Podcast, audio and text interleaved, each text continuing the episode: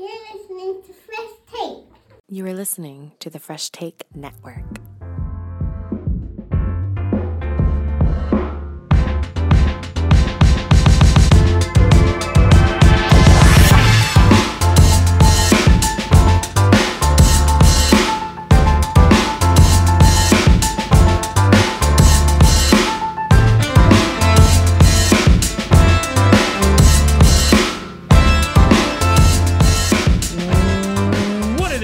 Welcome to Fresh Take, The Rundown. Joshua Adam, William Arbuthnot with the Town Sexy, Dangerous, The Debonair, The Hive Mind, Stephen Seal.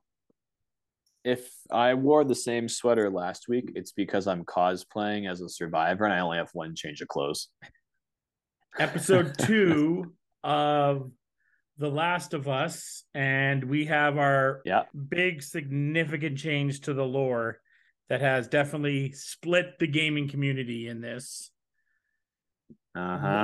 Before we get to anything, let's go to your initial thought on the big lore change for The Last of Us. Okay, so you're asking me lore change, not how the episode was first. Wow, you really threw me for a loop there. Okay, this has been the bigger controversy this week of the lore change.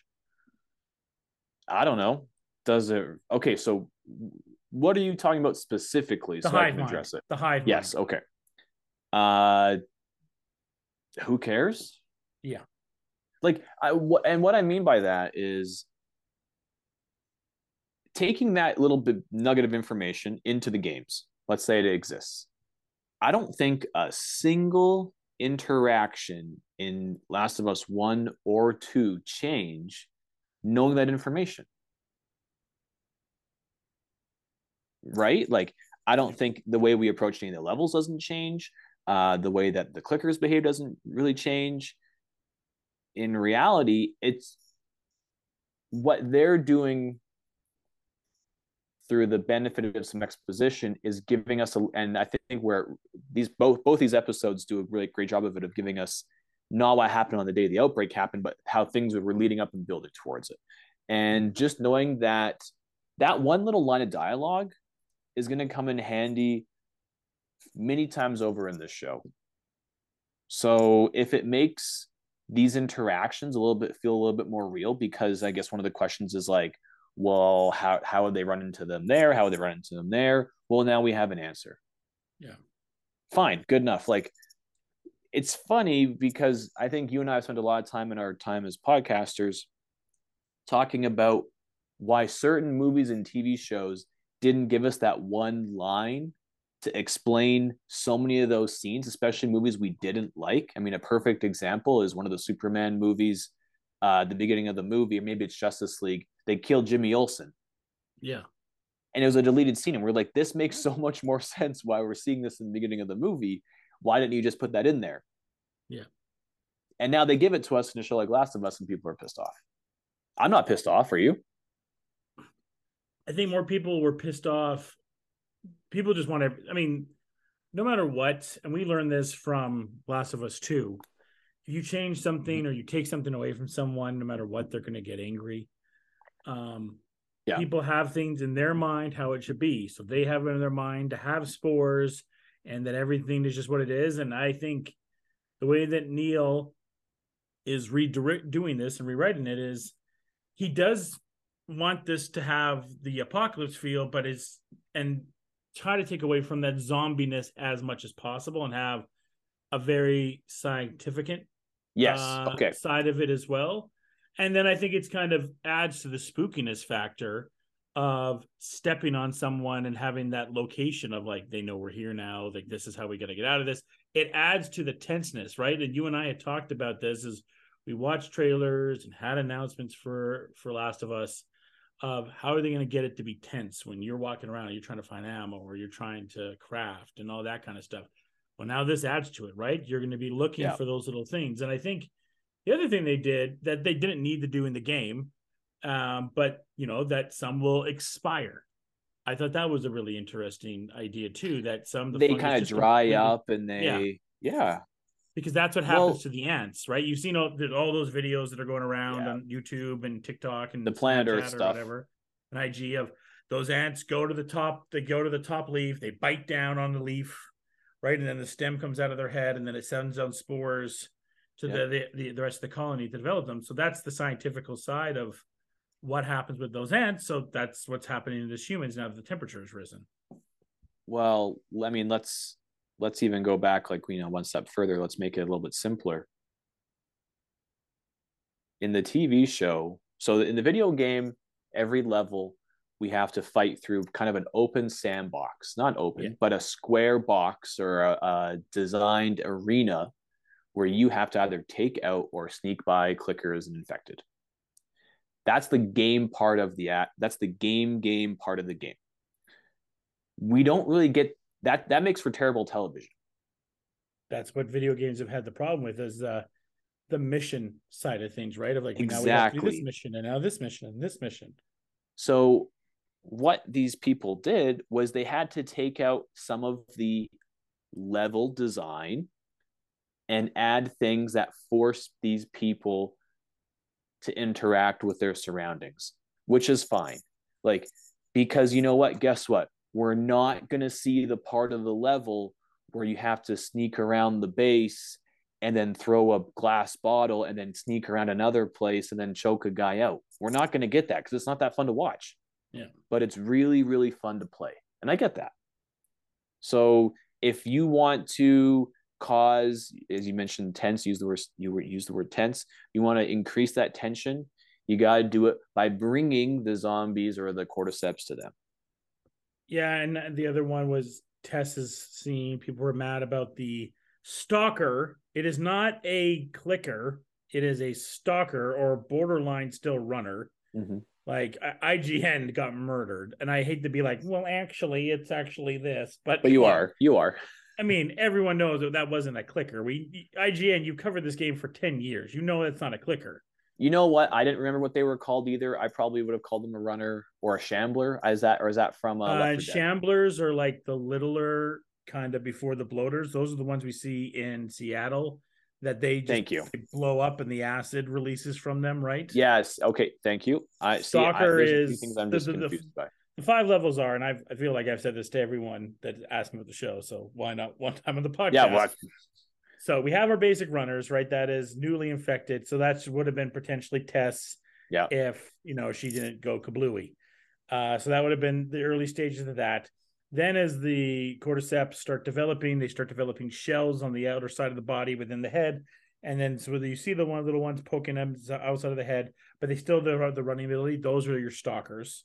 Okay. Right. And then from the stalkers, then you get turned into a clicker. Mm-hmm. And then from the clicker, then I believe then you are a shambler. Okay. And then from the shambler, you become a bloater. And from a bloater. Wow. And if you're in a certain right situation, for those that haven't seen Last of Us and played Last of Us 2, then you have to deal with the king. And that's all I'll say for you guys for now. Oh. That's got to be one of the, I mean, if we go, you know, we ever do a top 10 video game level list. Yeah. The Rat King is 100% well on that list. And I should add, we won't be doing a list this week because it's a busy week for both of us. So list next week. Listen for fun. We're taking this serious right now. Thank you for clarifying those because I haven't played. I played Last of Us 1 twice. I played it the day it came out, as everyone else did, or most of the other people that we know did. And I believe I played the PS4 remastered version once. Yeah. And then I played Last of Us 2 twice to get the platinum. So sometimes I got some gaps in my knowledge. And if you want to come at me for being like, well, actually this scene in the game is not as accurate as this scene in the show, like you can. Dude, I just watched the rewatch and I forgot about some stuff. Like I forgot about like her walking over the plank board was from the game. I'm like, oh yeah, okay, cool. That's like one of the dual shock sense 2 controllers kind of thing. Yeah, exactly. Yeah. You tilt it too much, you fall over. Like that makes for a terrible TV show. Yeah. But you're generally okay with these changes? I mean, that the freaking stalker runner, whatever one it was, doing the kiss to Tess is going to haunt me forever. I do. My only criticism before we talk about the show is I don't think they've made enough of a deal about Ellie's bite as much. Like, I think, you know, at the end of episode 1, when she's like, this was 3 weeks ago, and then they just go to black, right? And in this one, I thought the important line is when Tess shows her scar and then says to Joel, like, hey, this was 10 minutes ago. Yeah. Look what hers are. Like, this is real, Joel. Like, this is a real deal. I don't think they hit that point as hard enough about how special Ellie is. Oh, but, see, I think they did. I think the missing aspect that we know through hindsight now is we know what the end goal is for her. Yeah. At the time of the game, we didn't know. We thought, oh, she's immune. There's got to be dozens of, like, I'm sure at the time when I played, I was like, oh, like, what's so special about her? There's got to be tons of people who are immune. You would think, yeah. Why would it just be her? The start of the show, and we can only assume it's been multiple hours, maybe it's all night. Joel and Tess are watching her all night. They didn't go to sleep to ready to shoot her in the face if she turned. So they were making a big deal about it. We didn't see the time where she showed them, then went to bed. But we can tell from their actions that Tess and Joel were scared shitless, because for that whole scene in that restaurant or magazine room or whatever it was, he was ready to shoot her in the face. I think it was a salon. It was a Supercuts. Whatever. Yeah. Okay. He's ready to shoot her in the face at any moment's notice. And so she finally proved. And this goes, this is, you know, really rooted into the game. It's Ellie's, like, kind of black, dark sense of humor that I think starts to win Joel's heart over. Mm-hmm. Not because he thinks it's funny, but because he just gets kind of battered down. It kind of reminds him of his daughter, because when he's like, if you fucking twitch, I'm going to shoot you right in the face or whatever. And she goes like, ah, like, that's such an Ellie thing to do. That is primo classic Ellie. And that was like one of the first moments where I saw him go like, you know what? Like, maybe I can trust her a little bit, because if she's ballsy enough to make that joke. That scene's also where we had Sandwichgate. Sandwichgate? What's Sandwichgate? Okay, so I'm watching with my dad, and he's just like, this is just fucking bullshit. I'm like, what? He's like, this is so bad. I'm like, what's going on? We rewind it back. The sandwich changes 4 different times. And now, like, when I see the scene, like, go back and watch that scene, and you'll see the sandwich. It's a different sandwich 4 different times. It's a bad continuity era. Yeah. Immersion ruined 6 out of 10. I didn't really care, but my dad was so fixated on the sandwich. I didn't know sandwich continuity was in the Sean zone. Good to know for future reference. There. It was right there. But I see that, like, we see that with, like, glasses of water and stuff at, like, tables and restaurants and those kinds of scenes. Maybe cigarettes even. The Starbucks coffee in Thrones was one of the infamous ones. Pink shorts guy and Phantom Menace. Yeah. Overall, I thought it was good. You know, like I said, you have to change a little bit stuff. Neil Druckmann has said this, like, hey, some stuff will be changed, but you're still going to get, I mean, you still got a lot of stuff. Went to the hotel, you went to the building, you know, like, you saw clickers. The clickers were still as horrifying as fucking ever. The funny part is like, so we're about 2 hours in this journey.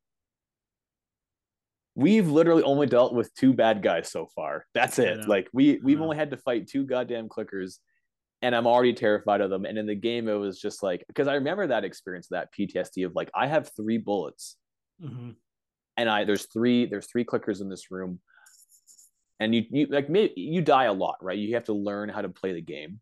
Yeah. And you're like, even if I headshot them all, I have no bullets for the future, so I can't kill them all. So I have to kill one, maybe, or sneak by 2 of them. Yeah. Or do I want to use a shiv? Do I have to get through a door? And they did such a good job of that in the museum. Well, and even, like, when you just shoot them in the chest and they don't go down, I was like, yep, that's the clicker experience. It's like, why won't you die? And I'm kind of wondering their level of experience with clickers in terms of fighting them face on, because they had some pretty bad aim. Now, granted, I mean, things are really scary when you have a zombie chase after you, but and then the other thing that was interesting was, like, Joel uses that AR, the assault rifle that he got from the Fedra agent. Mm-hmm. I mean, we can't assume that all those agents have full magazines like we do in other video games. Mm-hmm. So it's almost like he kind of ran out of bullets that first time he was shooting them. Yeah. So it's like, damn, like if those citizens knew that those agents only had a couple bullets each, they didn't have full magazines. Like the idea of revolution is really interesting. Yeah. It's cool. They got the same voice actors to do the clicker sound. And yeah. Again, like it's funny to have people that haven't watched it, like hearing my sister be like, what the, who's very bad with zombies and spooky stuff like this. And she was out. She's done now. She can't watch anymore. But she's like, really? What the fuck are those? I'm like, just wait. And my dad even was like, what the fuck is coming? I'm like, he's like, is that like a raptor or something? I'm like, it's pretty much as bad. Yeah, if they can open up doors, you're screwed. But Joel leaning against the glass and the clicker coming almost face to face, like that was phenomenal television right there.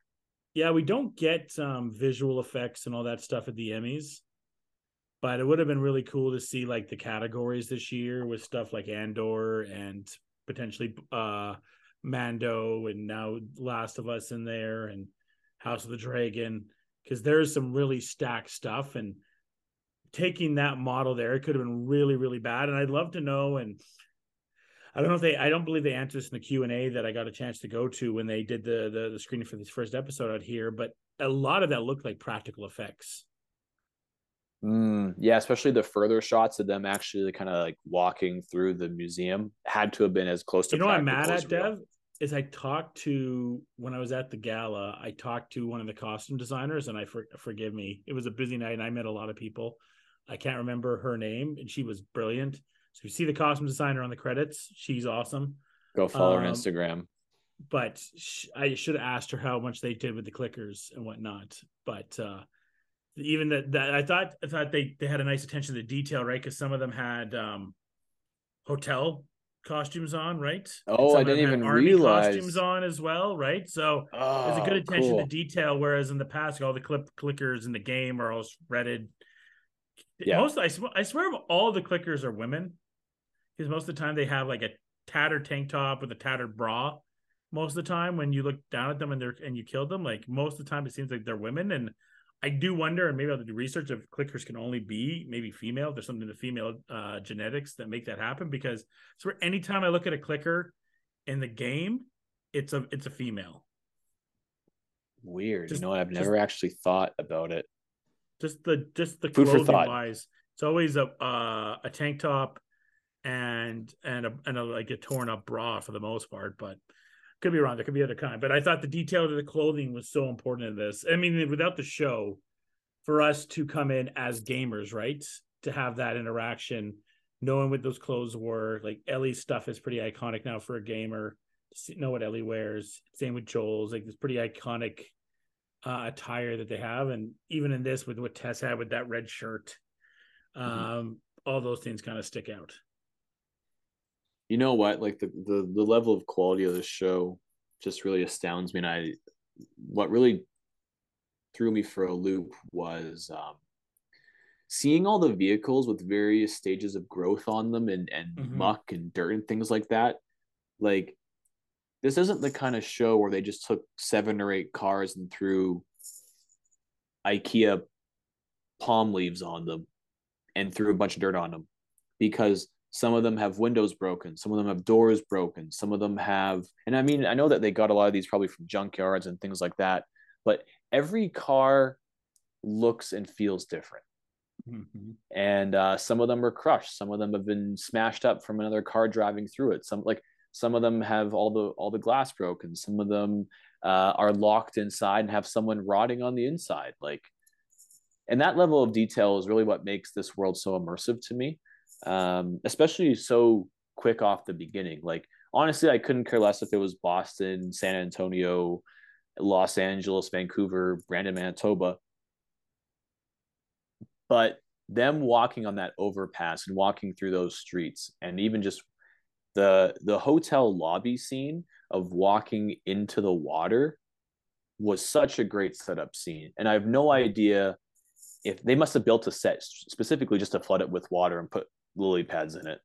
Yeah, we were wondering where that was. I mean, when you walk on the bridge, I mean, again, doing this podcast out of Alberta, there's stuff, like, I mean, sometimes I give them credit of people be like, only people from Boston probably really know what Boston skyline really, really looks like, right? Well, that's exactly it. It's not a super, all respect to the city of Boston, you don't have a super iconic skyline the way that, you know, a New York would or a Seattle would, for example, right? Yeah. So like I went by, I'm like, oh, there's the Shaw building right there. So you can see the Calgary background there. And even in Edmonton, where they go to the Capitol building, you can see some of the Edmonton buildings right there, right? Mm-hmm. And again, I know this because I'm in Alberta, but I give it credit to them. They're like, we're going to do the basic amount of CGI for stuff that we need to do for the set design. But, you know, people aren't going to go like, hey, that's not Boston skyline. I know Boston because people. But they also do the 3D stuff too. They're also putting visual effects in the background too, because depending on the angle at which you look at it. And there's parts of Calgary that, like, I think the Calgary skyline is very, very, very distinct from the south looking north, because you get the Calgary Tower in front of the taller buildings now. And they took the tower out. Of course. But if you're to look at it from a different side, like east or west, maybe it's not so recognizable. It's probably the same with Boston. And so what they're doing is they're just transposing a few of the most iconic buildings into it, and then the rest of them are just generic skyscrapers. Like they didn't put our brand new Telus building in for some of those shots, depending on when it was filmed or whatever. Maybe they knocked it down and it's like leaning against another building in the shots. But I mean, I recognize the Orthodox Church in what's that neighborhood? Inglewood, thank you. Not Inglewood, but you know what I'm talking about. On the hill across from downtown. Like, okay, I recognize that part. Oh, the version's ruined. The downtown shots, they look fine. They look great. Yeah, yeah. It's this was the one I'm like, okay, there's a lot more locations I really recognize. Just being from this area is like, okay, that's cool. I see that. But then inside, it's all the great sets. Yeah, I mean, it's a bonus because the immersion isn't taken away from me. And maybe it helps because I know where the story is going, and it's cool that stuff has been shot here and more stuff is going to be shot here. But I thought, you know, the way and the path that they went through everything like that, and again, still adding that uneasiness continually through this. I mean, it's having people that I know that never played the game after is like, so this is kind of like Game of Thrones, right? Like nobody survives. Like, well, I can't remember who said it to me. I think it was either, an uncle or my dad or someone's like, well, the good thing is, like, I know at least with these next few seasons, I'll really be able to enjoy Joel and Ellie. I'm like, yes, totally. Well, I mean, yes, we know what the ultimate ending is, but we don't know the show ending. So I think there's a part of us that are still really going to be able to enjoy it, because if you tell me the show, first season of the show ends with the winter time, with them, you know, eventually meeting David. It's been confirmed when we were at it goes to the end. This is end of the game. It's game one. It sounds like next season we'll be filming in Seattle. Well, see, I didn't I didn't even know that. So you ruined it for me. Now you're taking my immersion out. Sorry, Dink. No, it's fine. There's some rumors. There are some people that asked them there, because there's been some rumors. I can't remember the actress. I'll have to check after, but I'll see if I can get it really quick here. So. Minor spoilers for everybody coming up here for Last of Us. But there was a lot of speculation that Abby has been cast. And I want you to look up this actress, Devin. Shannon Berry. Go look up the actress Shannon Berry right now. Is it, when you see this actress, is it E-R-Y or A-R-Y? B-E-R-R-Y. Okay. And when you see this actress, you're going to be like, holy crap, she looks like Abby.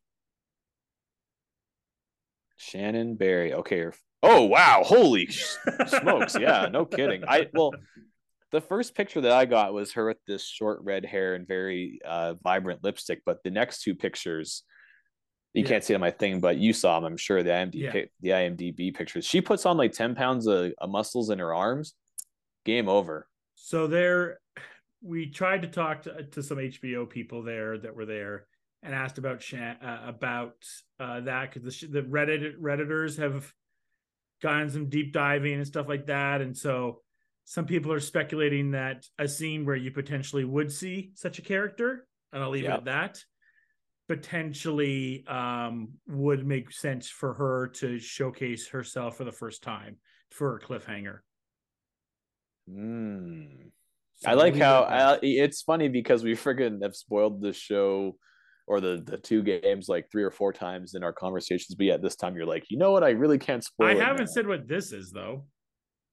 I've been very careful on that side of things, but no, I mean, and so this third episode coming up here, we'll get back to the second, but the third episode is this is the kicker. This is the make or break, right? Yeah, this is. I mean, viewership went up 326%. I don't even know what that means, but it's doing good.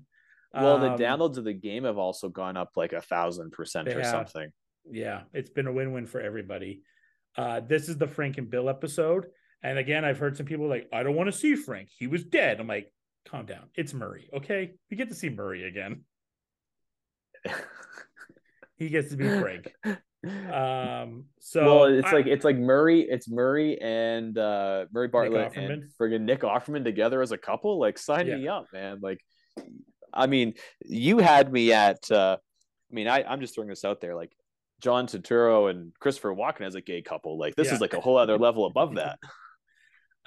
This is the episode though, because like some people have seen all 9 episodes, right? And people say this would be the Emmy-nominated one. This is This is like one of the best episodes of television people have seen, and this is another 90-minute episode too. So for people to get notice for.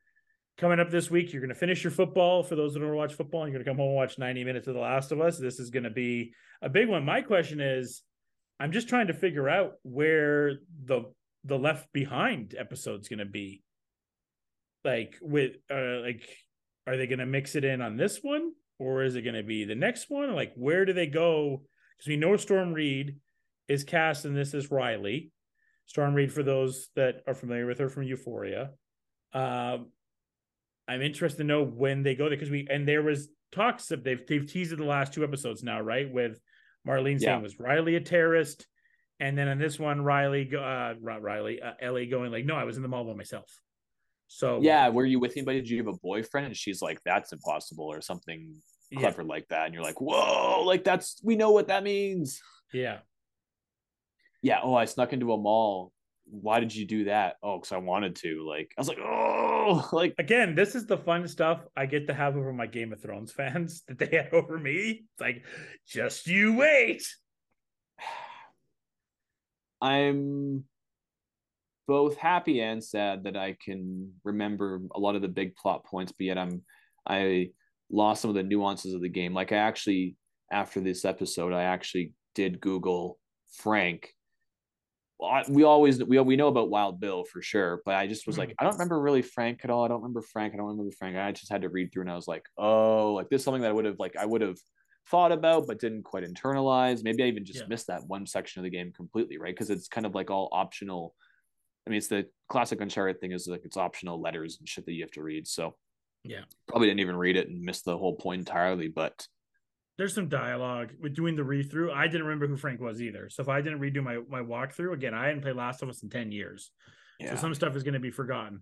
And even Bioshock, a game I like, with this show getting renewed, I'm probably going to have to do a walk show. And I've played Bioshock 4 times, but I'm probably going to forget some stuff from Bioshock because these games are so, even Red Dead, I've forgotten stuff from Red Dead now. Because these are also long games, right? These are 10 to 15 hour games with so much little stuff in between. I'm not going to remember every single story beat.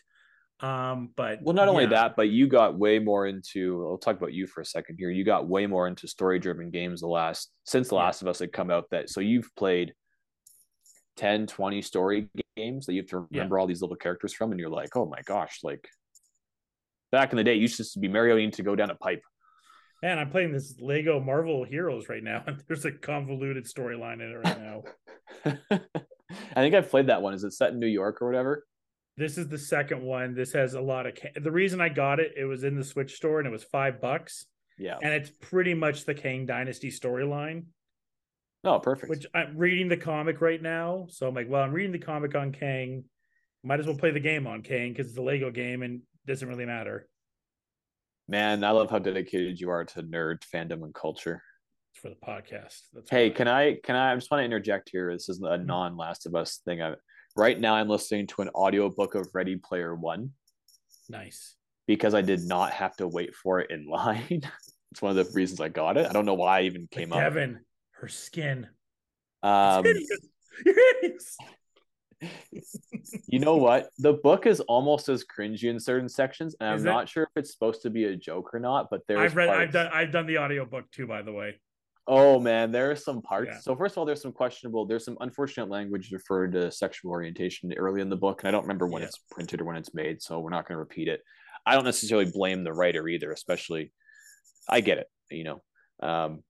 But there are some friggin' edgy chapters of this book. It's like when Harry Potter hit puberty and he's just didn't have any friends anymore.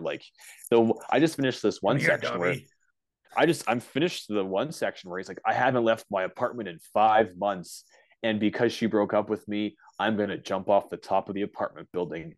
I just don't know what tune I'm gonna whistle on the way down. And I was like, holy this was not Steven Spielberg. Holy smokes. Yeah, it's an aside, but Devin's listening to the Ready Player One audiobook, and I'm stuck listening to Prince Harry talk about how he got frostbite on his penis right now in that audiobook.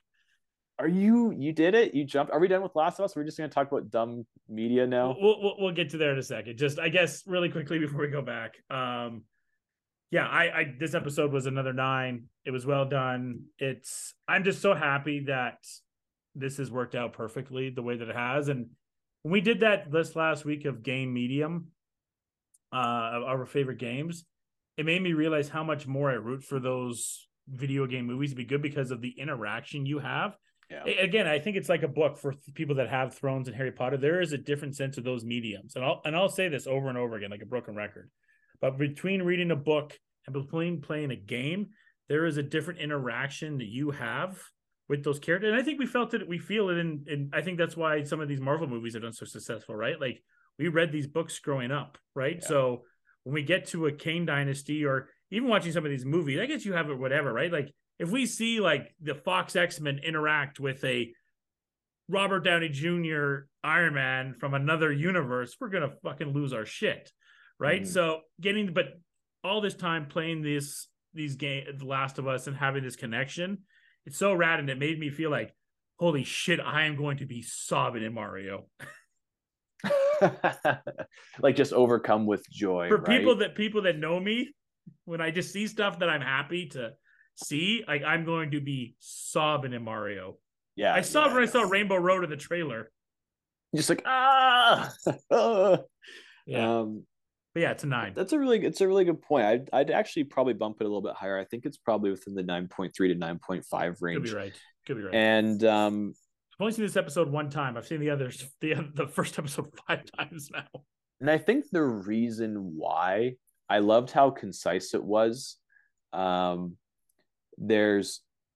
sure there's a bajillion Easter eggs to look at, and I don't even want to begin to even name one of them. But the two standouts for me within this episode was the museum scene.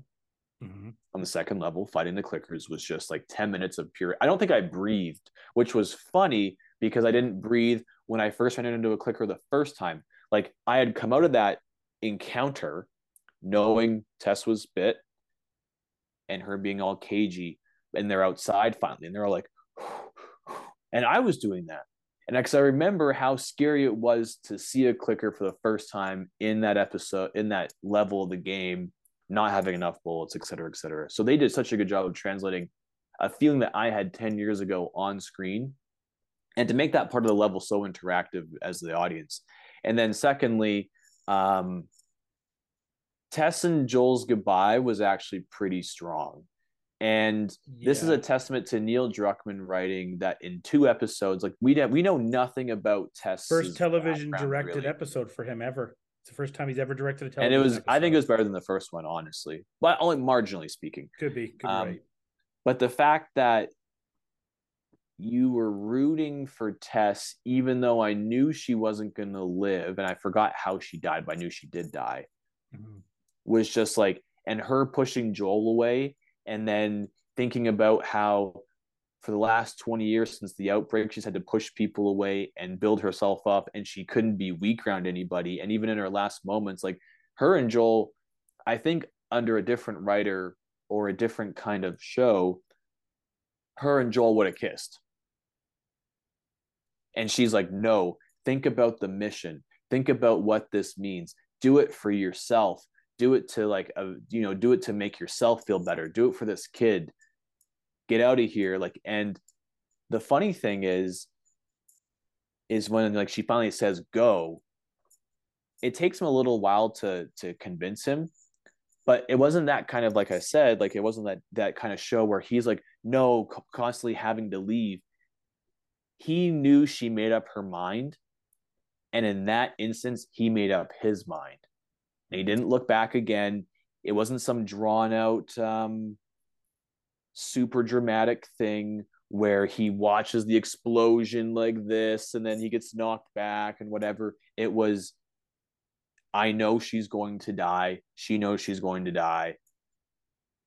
It's all on me now. And that, for me, that 5-minute scene, even though she got French kissed by a zombie and that part was whatever for people, that 5-minute scene was just the highlight of the show to me so far. Well said. Well said. And it also shows of we get to a certain point of the show of how much more Joel's point of that is going to mean now, right? Well, these characters aren't one-dimensional. In these two episodes, it adds to the losses that Joel's had, right? We've seen him lose Sarah. We know he's lost Tommy. Yep. And now he's lost his love interest in Tess. These characters are portrayed so well as not being one-dimensional. Kind of for the reasons I just talked about. When you don't know we can imagine their motivations, we can imagine their backstory, we can imagine the terrible things they've done because they've talked about it, but they haven't told us, they haven't described to us what happens. Versus people who are one-dimensional, they have one character aspect. And let's go to a show maybe Yellow Jackets. Yellow Jackets is a great show for what it is. It's lost with a soccer team. All of those girls are a trope. Mm-hmm. None of them are really that nuanced and layered yet that we've seen. And in two episodes, we see Tess. We know she's gone. She's never coming back, maybe in a flashback or something. What do we know? She's from Detroit. She's out to get a car battery. And she may or may not love Joel. Mm-hmm. That's it. But the other things that was about her, we felt. Yeah, I mean, I wouldn't be shocked. This Emmys, we said this last year, but when we did this pod, and we're coming up again on the 10-year anniversary, we thought that year that had Thrones, Mad Men, and Breaking Bad, it was you're never beating this for drama. For those three to be in the same category for drama, right. You're not beating it. And then we had last year. But now we have this year, where it's going to be Saul, Thrones, Succession, Last of Us, and Andor. That's stupid for genre television and mixed in there, and for the dramatic side of things. And Mando may slip in there as well, but that is just bananas. So let me move on. I think we can put a bow on this this episode, on this conversation. Oh, one last thing! Sate was also in this episode. The Doors. Was it really? The Doors, where the guards are. That's Sate. That's the broadcasting lab at the very bottom in the basement. Oh, very ominous. Yeah. And to a fact, just a little. Shout, people would know, when I did in broadcasting, we had to shoot our own mini films. And I think I showed you this one time. I had to shoot a mini film, and I did a Mad Men-esque thing, pitching Air Jordan. And I shot those doors were for mine is going into the secret private office where they were going to go pitch Air Jordan. So that was kind of cool for me. Hey, wow. Yeah. Connection. What I was going to say, we've probably been saying this for a long time, but I truly believe that we're kind of in the golden age of television, and that era can last 5 years, 8 years, 10 years, 15 years. And it's funny because the movie industry has suffered, I suppose. And I wonder if it's because we're expecting something that movies should give us, which is already being done by television.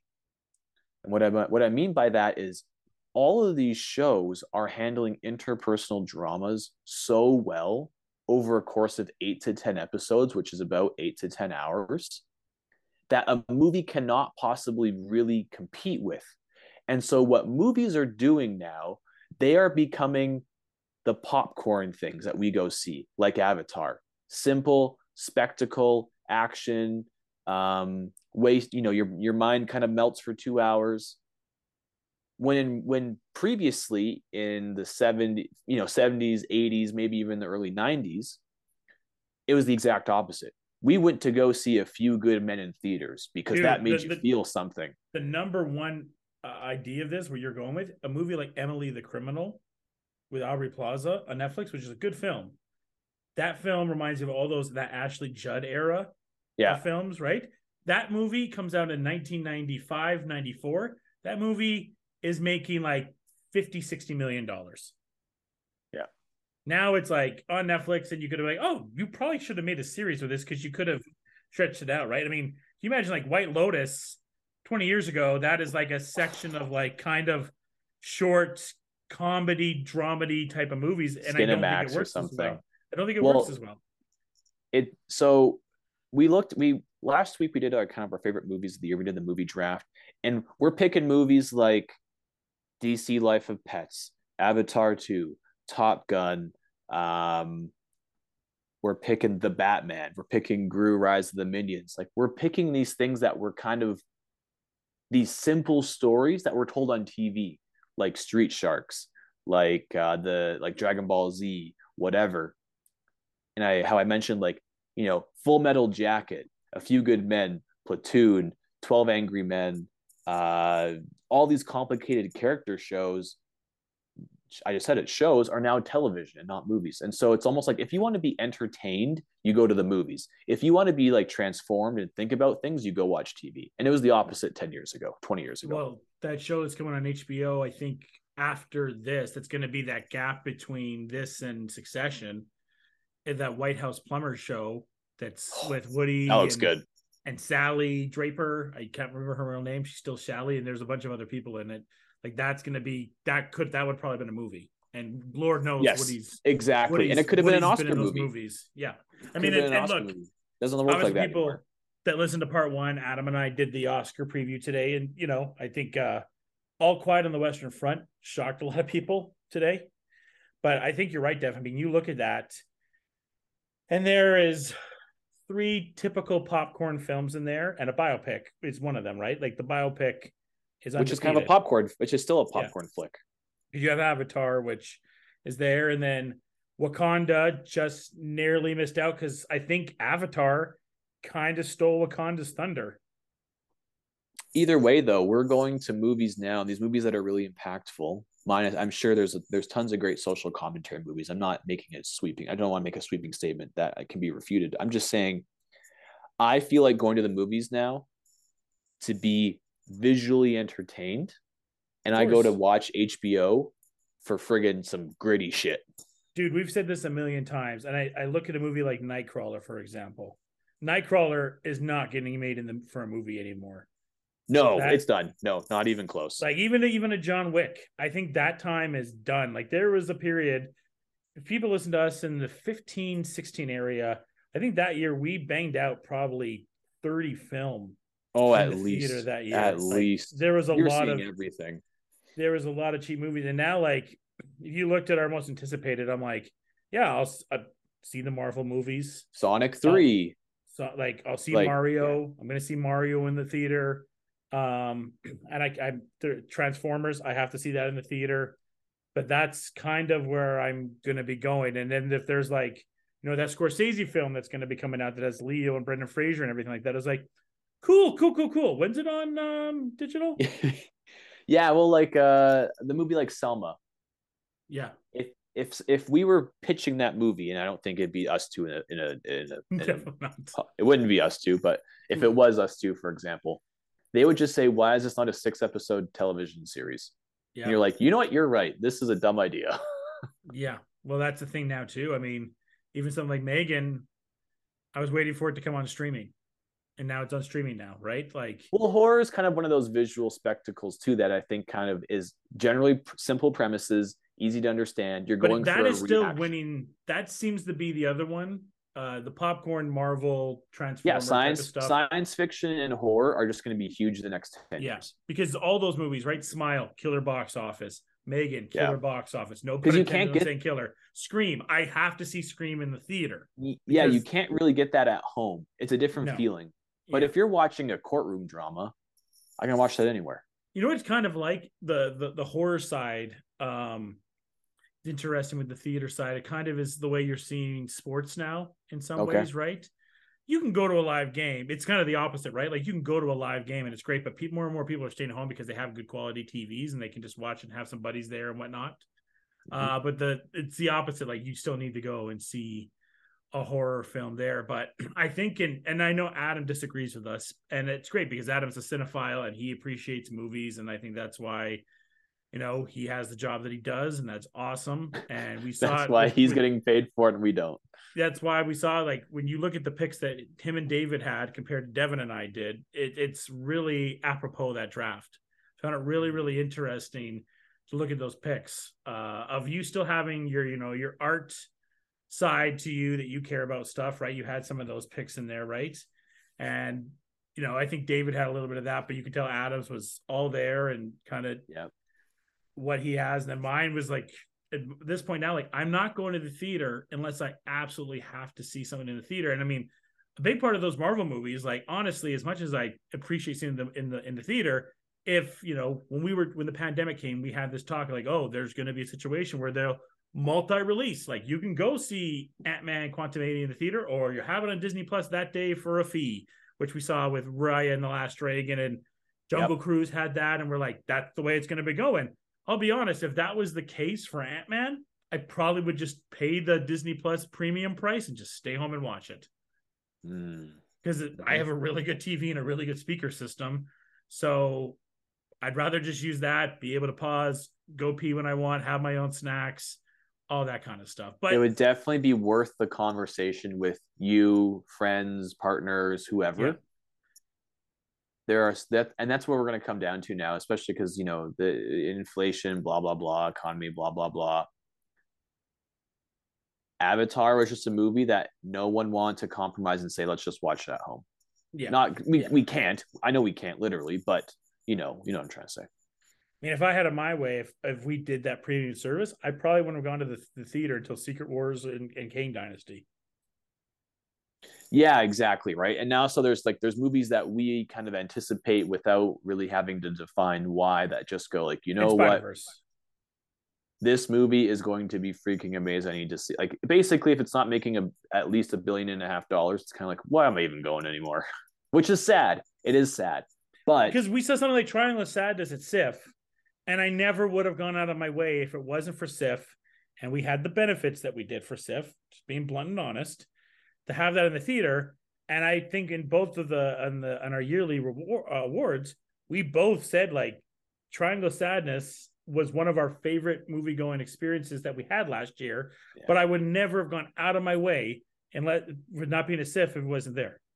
We're kind of arguing. We kind of went full circle now because now we're arguing for art movies. But my thing was just like, I think it makes sense now to do more complicated character studies on television because you have time. Oh, to develop it. I agree. Because if they wanted to convince me to do a Last of Us movie, it would suffer the same exact thing that Uncharted did. It would just be fucking worthless, and it would be instantly forgettable. And having a fight at a Papa John's in Italy. Is that what happened? Yeah, we did the Razzies today, Adam and I. Oof. Uncharted got away unscathed. Nothing. It got nothing. It got lucky. It's lucky that it lived in we live in a Morbius world with it got outdone, and Jurassic World. Like, it's lucky that these other shitty films exist. Uncharted got this kind of ski right under the line of what it was. It was just like, fine. Like, you ask someone that's seen Uncharted what they thought, I'd be like, sure. Yeah. Which is the worst thing that can happen for properties we're excited about. The worst thing that could happen with Star Wars, which did happen, was that it came out with 3 movies that were fine. Now, I know they're bad, but they're fine. I still say 7's a top 5 Star Wars film, but Yeah, it's good. It's, you know, whatever. It has legs to it. It's just funny that all three of those movies got blown out of the fucking water by a movie like Rogue One. Yeah. Okay, moving on really quick for some other review stuff here because I want to get out of here. Two shows I watched this week. I'll shit on one really quick, and I'm not trying to. Velma's bad. Dude, what? Huh? Velma sucks. Velma's really bad, guys. It's not for the reason that the assholes are downgrading it. That's right? Racism. That's not racism. That reason. It's just a fucking bad show. It's a really fucking bad show. Fair enough. How long did you get before you turned it off? Or 3.5 episodes. Okay, not bad. It's just pretentious. It's whiny at times. Oh yeah, okay. It's just, and it didn't need to take this IP to do it. I think that's the other thing. I'm not trying to be that fucking atypical person, but I guess I'm going to come off of it. You didn't have to take an IP like that. I'm not trying to say you ruined my childhood because of Scooby-Doo, because I have that stuff that you're not ruining that. I have 13 Ghosts. That was fucking amazing with Vincent Price and everything else that Scooby had. There's a lot of bad Scooby-Doo properties out there. Velma doesn't take Scooby-Doo down a level that other things with Scooby-Doo has done. It's just really bad. It's really shitty writing. It's okay animation. Good voice acting. It's interesting because it kind of fell into the thing of like, and I'm sure this comparison gets thrown around a lot, and you can correct me if I'm right or wrong on it, but it's like, let's take the Harley Quinn formula for this show, and the problem is that nailed it without me fucking saying it. The problem is, and I'm not even necessarily a big Harley Quinn fan. I like her just as much as everybody else does. From the very, very, very, very, very get-go in 1992 or 3, that is Harley Quinn. Yeah.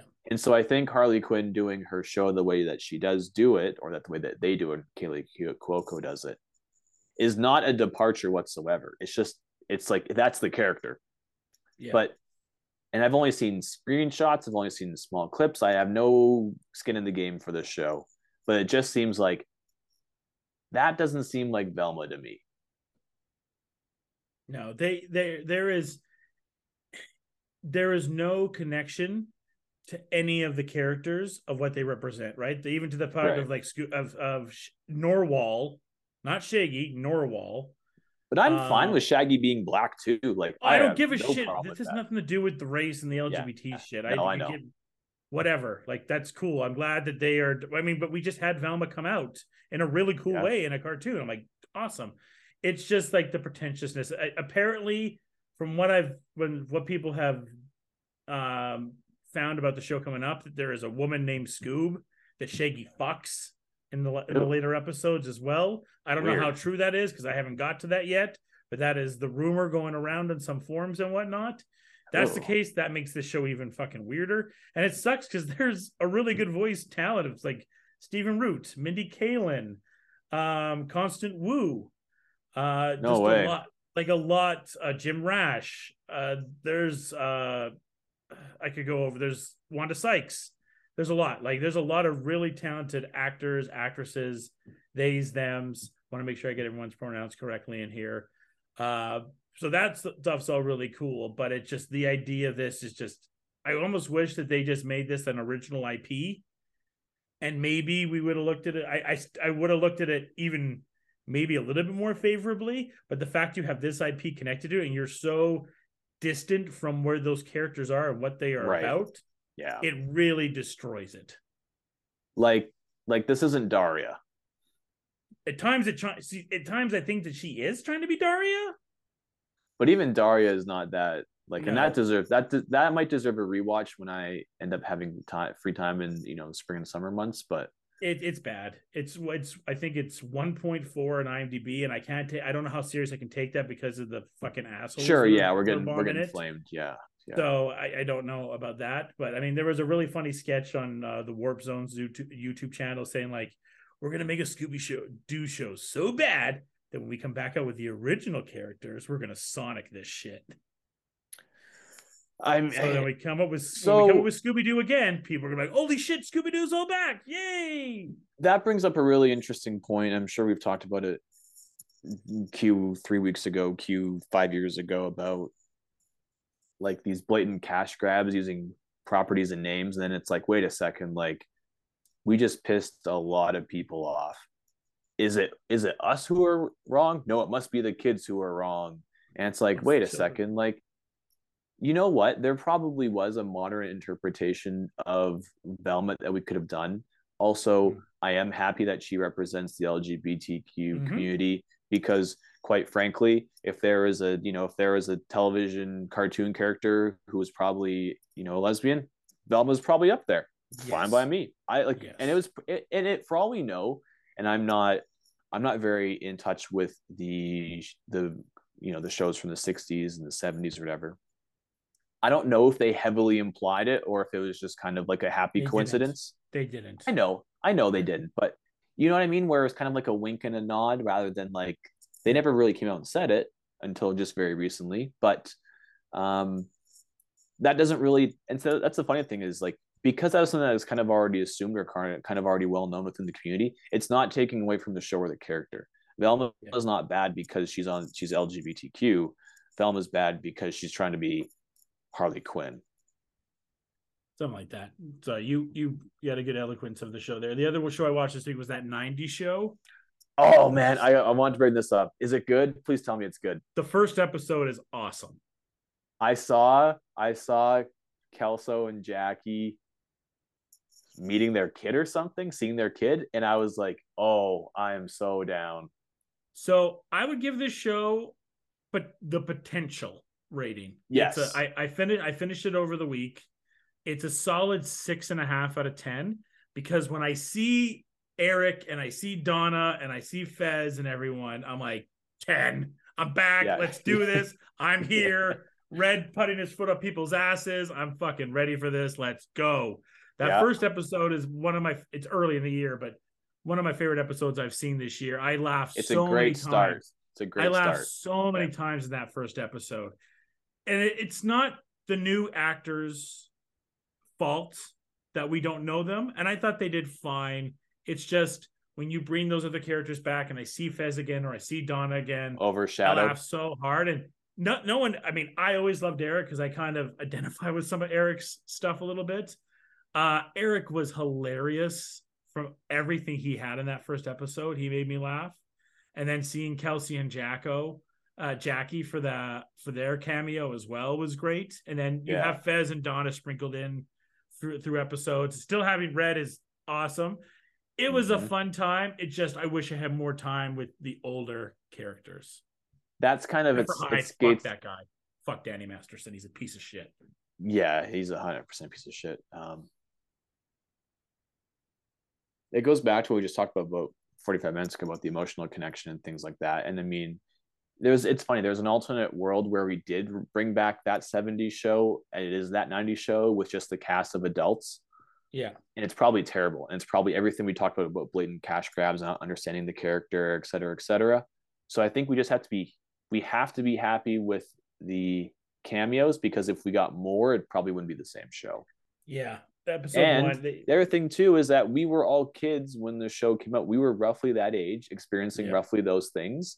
Yeah. And now it's almost like we want That '90s Show, but we want to focus just on adult problems with the same characters. A little bit. I want to know about like friggin' how Kelso like pays the mortgage. Like if he understands what a mortgage is. I want Eric going to Phantom Menace.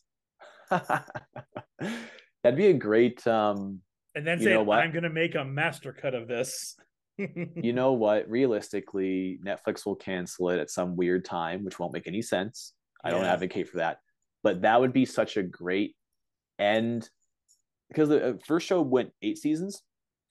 Yeah, that final season is terrible. No, I know, and that's it's bad. It should have gone. This did make up for the final season. Like if this was like, I'm almost counting this as the final season in a way. Because I was gonna say the perfect final episode of That '90s Show would be him standing in line for Phantom Menace and cutting to black when the movie starts, and us not knowing what Eric thinks about Phantom Menace. That's like that movie Fanboys. Yes. When their friend's dying and they break into Skywalker Ranch, like, hey, do you think the movie's good? Of course. Yeah, exactly. And we know. And then like one of the last things, like, that was a piece of shh, and then it like breaks up. And of course, I mean, you and I are, as I had the controversial line at Comic Expo, turned a minor page on Phantom Menace. A minor page on Phantom Menace. I think it's still fine. I think it's good. Yeah, I think the Jar Jar of it all. That's why I said if Eric walked out of saying, yeah, look, I think I can make this movie a little bit better with the right edit. Just like a little like Easter egg like that, because we know that somewhere Topher Grace has this master edit of the Phantom Menace. He only shows it to actors or something like that. It was on YouTube briefly before that, like when YouTube was a Wild West and before it was commercialized. Man, wish I could have seen it. But no, I mean, for the most part, if you were a fan of That '70s Show, I think you'll have a decent time with it. Mm-hmm. It was fun. That's all I can say. It was fun. Good. I see so many little clips off YouTube, and like the algorithm is just hitting me for these ads and like these little snippets from Netflix YouTube channel and Wired interviews, and it's just like, damn, like that really scratches an itch. Like if you told me down the pipe they're gonna do another Malcolm in the Middle show,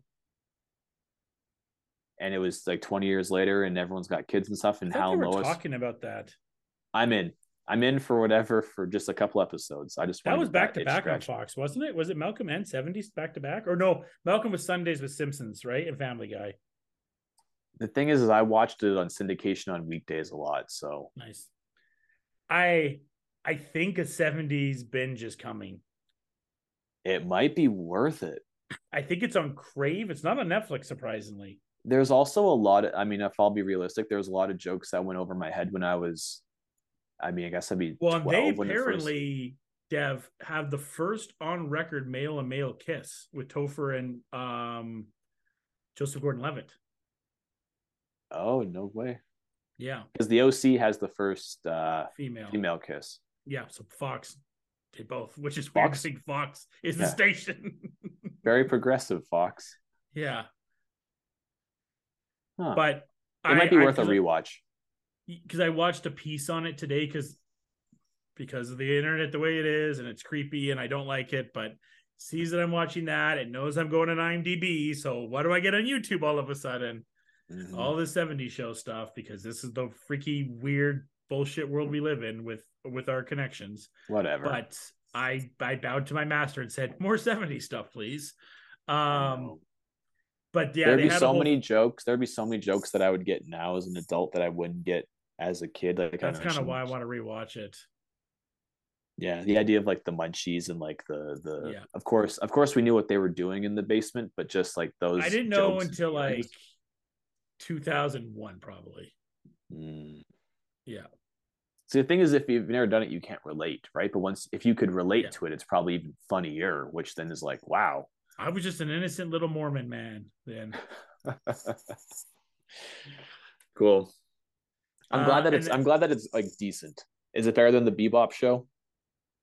I like the Bebop show. I think that it didn't get. I don't think it got the respect it deserved. I thought it was fine. As far as those other anime recreations we've had, like the Death Note one was terrible. This One Piece one, I don't know. We'll see. I'm not even gonna start. Yeah, it was fine. And then what was the other one I watched? There's one other thing I watched this week that I'm totally blanking out on right now. Can't remember. Maybe I'll remember. Oh, pod racing. Pod racing's great. I guess go to the news. Just a bummer of the news. Oh no, I do. Before I get to the bummer of the news, How I Met Your Father came back, and you kind of talk that first season. I thought kind of did what this did. Well, it gave the new cast a chance. And it only had one cameo from the old cast. They brought in Kobe Smulders at the final episode. Mm. So that was smart of them. And then this one, they teased Barney at the very beginning of it, and we don't know how she gets to MPH, though. Mm. I wonder is it better to rip the Band-Aid off? Or, so I guess we've talked about kind of these cameos, kind of like in Mighty Ducks was a big one. Yeah. Is it easier to have the cameos and rip the Band-Aid off early? Or to let it simmer and you're only watching just to see to the very end to see that one snip of that one character. Yeah, who knows? I mean, I'm assuming the ratings maybe weren't as good in season one as they thought. And maybe that's why they did MPH right off the beginning, to leave you with that trail. Because now people like me for people that didn't want to 100% the show, like, look, Barney's back. I don't know how it leads to him, but Barney's back. Right. Okay. Fair enough. Yeah. All right. Let's get to the bummer news, and then we'll get out of here. Rick and Morty. We'll be taking a drastically different turn, and I don't know what the future is for some other shows with this, but Justin Roiland back in 2020, he was part of a felony domestic abuse charge, and that's the headline you're going to see. It's not the reason that he is no longer Rick and Morty. He sent out some really perverted pedophilia-like tweets to underage girls that I'm not going to repeat. But just to say, calling them jailbait, for example, really creepy, really fucked up stuff. Yeah. As people that listen to this pod know, I was someone that was like in anything Roland did. I was watching it. Fuck that guy as well. He's a piece of shit. Hope that we never have to see any content of him ever again. So we know he's not going to be on Rick and Morty. Not the fucking end of the world. You go on TikTok, Instagram, whatever, YouTube. When people do impressions, you have a million people out there, all respect to even Todd McFarlane, Seth McFarlane, that can do a Peter Griffin, can do a Stewie, can do a Rick, can do a Morty just fine. We already saw this on Family Guy when they replaced Mike Henry for Cleveland. Unnoticeable. We saw it on what's the show, the animated show that Adam had is his worst animated show of the year? The hormone monster and everything, you know what I'm talking about? Oh, Big Mouth.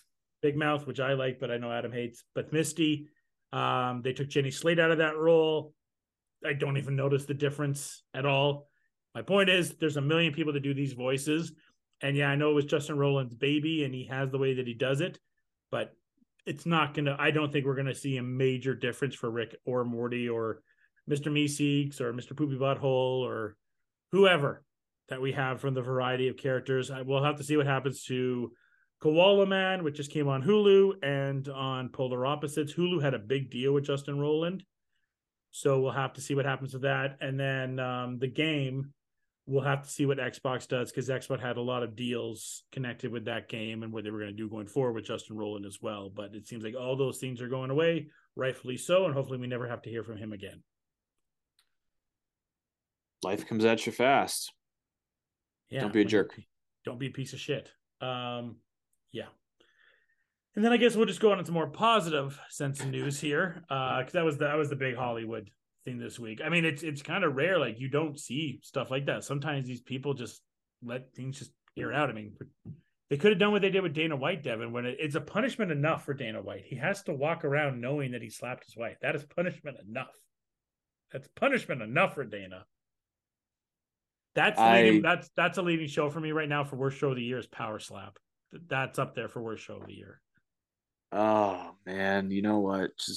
I hate talking about celebrities. I hate talking about the idolization, the culture behind it, and these people with power do these things, and they get fired, and then it's supposed to be like a talking point for weeks and weeks, how it's fair or unfair, how we never have to see him again, or how we hope he gets work again, or how in 5 years he can come back. Fuck all that shit. Yeah. Just be a nice person. Wakanda Forever is on Disney tomorrow, but it's, I believe tomorrow, but it's, if not, it's on this week. So you can finally, for those like Devin that haven't got a chance to see Wakanda Forever because you have a busy life, have time to get to the theater, get a chance to see that. And we didn't get to talk about it too much, but because we're about to get out of here. Another fun episode of Bad Batch. It's funny. Now this is kind of pod racing, just a simple kind of bottle episode. Yeah, that's a bottle episode. The one thing that was, you know, the comparisons you see a lot on the internet, it's like, oh, this should have been pod racing. Why isn't this pod racing? You know, my deep dive fan Star Wars answer is, I'm sure pod racing is famous in certain parts of the galaxy, but not others. And every kind of, just like how, you know, we have Lay's chips, but in the UK they got Walkers, and I know it's kind of the same brand. It's the same idea. If you're that far away, maybe you've heard about pod racing. You got close. The Walkers of pod racing. The Walkers of pod racing. It's the same thing. But I love the little nod to the C-3PO body and the battle droid head. Great little nod. Fun characters. And the droid, hilarious. Yeah. Ben Schwartz, his voice is undeniable now. Ben Schwartz says, fuck you, and you trying different voices for voice acting. I know. I do the same voice and character and everything. I liked his droid though. It was funny. Yeah. He was great. So Yeah, another fun week this week. For nothing happened though. It wasn't exciting. It wasn't exciting in Star Wars. It wasn't. Yeah, the second episode. I guess this was technically the fourth episode. Yeah, we had the two first ones. It's been a it's been okay, Bad Batch. It's been a little bit lacking. Well, it's a show for kids. Like same with thing with Clone Wars. We had a lot of lacking Clone Wars episodes. Yeah, then once in a while we get the final season, and it's like, oh, the Siege of Mandalore. 10 out of 10. Yeah.